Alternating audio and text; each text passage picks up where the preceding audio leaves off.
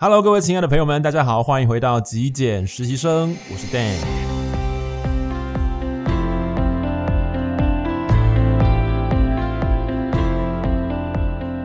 那在今天的节目一开始之前呢，我想要先来回复一下在 Apple Podcast 上面有网友给我的留言哦，因为之前我实在不知道 Apple Podcast 怎么样来回复留言哦，不像 YouTube 我可以直接在留言下方进行回复哦，文字的回复。但是呢我找了半天一直找不到 Apple Podcast 可以怎么回复。那后来索性呢，我发现这个 Zoey 就是一个 podcaster 左边茶水间的 Zoey， 他会用这个口述的方式在节目一开始哦跟大家来做一个回复。那我想我今天就用这个方式呢来跟网友来做一个互动哦。那首先我要回复第一个留言呢，是这个 Amela 她给我的回复。她说在 EP13 哦声音有点闷闷的哦，还有回音，可能是因为录音的方式改变，但内容很棒哦，很值得继续追踪。 OK， 我后来有回去看一下我的 EP13 哦，我当时的这个录音的这个装置哦，确实是跟过去不太一样，也跟现在不同。我那天的录音装置呢，就是我手机的内建麦克风。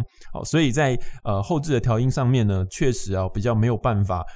做到跟我们用比较专业的这种电容式麦克风一样好听，所以造成这个声音可能跟平常大家收听起来的声音不太一样哦，所以跟各位说个抱歉啦。如果说你觉得那集听起来有点不是那么的舒服的话哦，那未来我会尽量使用这个比较好一点的麦克风哦，让大家在收听的过程中哦，是会比较舒服的，比较悦耳的。好，第二个留言呢是要回复极简爱美丽这个听众朋友的留言。他说内容很喜欢，但是呢希望没有背景音乐。那么这个爱美丽呢，如果你今天有听到这个节目的话呢，那我想你应该就知道了，因为我今天已经把中间的这个音乐呢给它 mute 掉了，只有 intro 跟 outro 而已哦。那其实我过去在主持广播电台的节目的时候，中间其实也没有音乐啦，但是不晓得为什么我自己在做 podcast 的时候，我有一点会担心说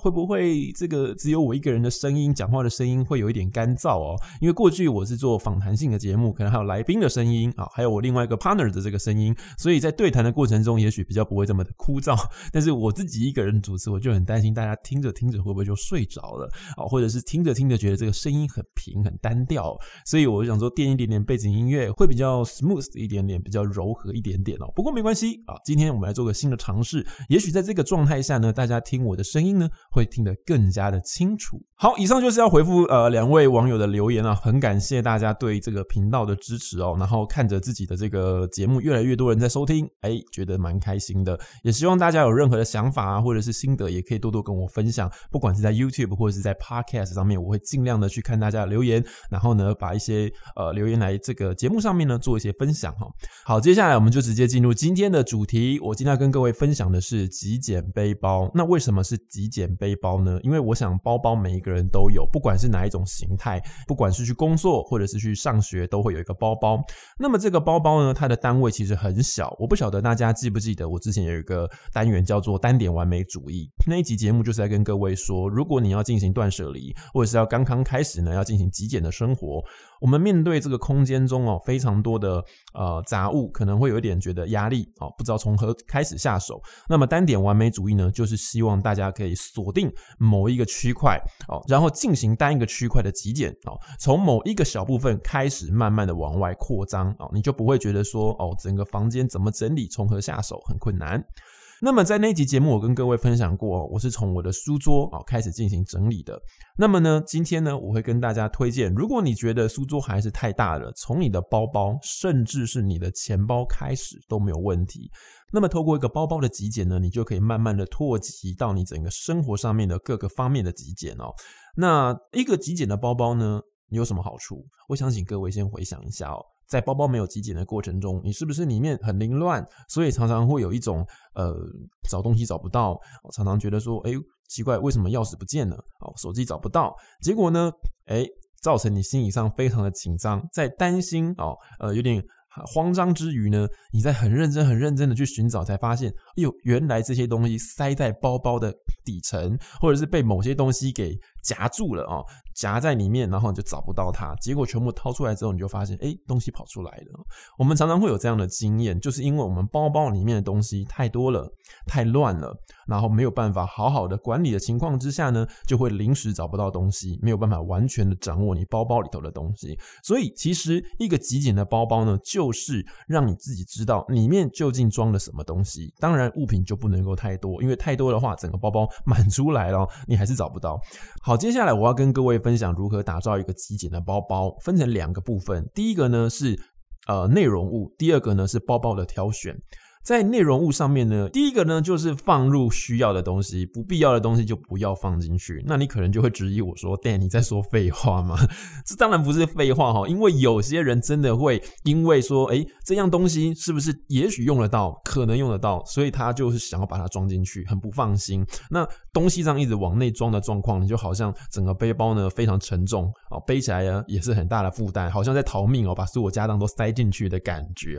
那么其实呢，我建议大家，如果你当天没有需要带到太多的东西，因为我了解可能有的时候因为要出差，可能有些特殊的原因需要背包装满一点，但是如果没有的话呢，我建议大家就是5分满就好了这样背起来呢比较轻也比较便于携带。同时呢，如果你外出需要再装些新的东西进来的话，比方说你有购买东西，或是别人有拿东西给你的话，你也才有空间可以再塞进去。第二个部分呢，就是跟大家分享我在包包的挑选上面，我个人很重视它的机能性，因为我希望我的包包是上班、运动、逛街3合1all in one就是可以满足我的所有需求。那么就如同我之前在极简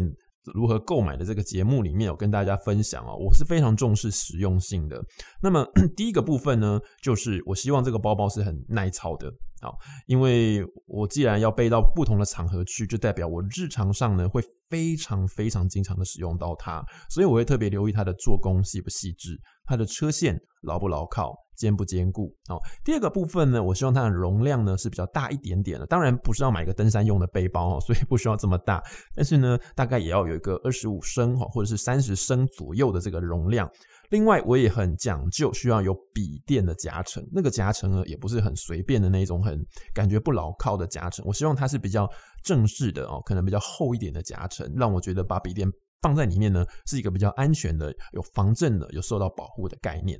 那么如果它还有维修保固的话，我觉得它就更加分了，因为我们极简主义者并不是这么的浪费，一个东西可能用个1-2年就丢，特别是包包这样的东西常常是陪我们5年甚至更久的时间才会更换那所以我个人在购买的过程中，也许它的价格会稍微高一点点，但我认为因为它有保固、有维修，或者是它的做工比较细致、车线比较牢固你不用常常换不会背一下就坏掉了，所以对我个人来说呢，这样子的购买呢是比较不浪费的。好，接下来我要跟各位分享一下我的包包里面呢一般平常会装几样东西。在我极简之后呢，我的后背包里面呢永远呢就只会装进10样东西，我要跟各位很快速的呢介绍一下。第一个就是保温杯，不管是到公司到健身房去，我都用保温杯装水。第二个就是雨伞，台湾真的是一个多雨的岛国所以其实呢雨伞是我常年会放在背包里面以备不时之需使用的。接下来就是我的钱包，有一个短夹我的皮夹跟零钱包，那未来我可能会把这2样东西综合成一个啦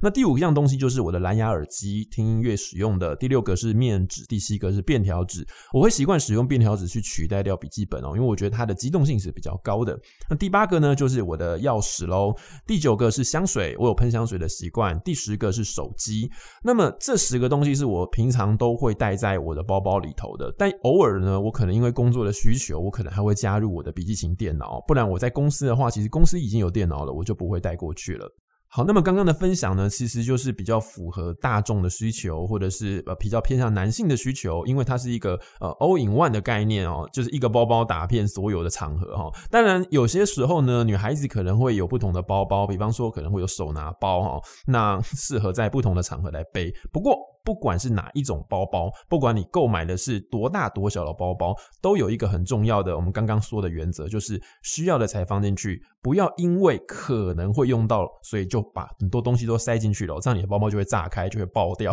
那么你可能在找东西的时候就会出现那种找不到的窘境。好，今天就是跟各位分享一下你如何来打造一个极简的包包。如果你正好要进入断舍离，正好要开始进行极简而不知道从哪里开始着手呢，那我就会建议你从你的包包开始，你可以开始思考一下什么东西是你日常生活中呢每天都会带出去的必备的东西，那么你可以把它列出来，然后慢慢的呢把包包做一个极简。以上就是今天要跟各位分享的内容啦。如果你喜欢今天的节目的话，别忘了记得帮我按个赞，也欢迎你订阅我的频道。我是 Dan， 那我们下期节目见喽，拜拜。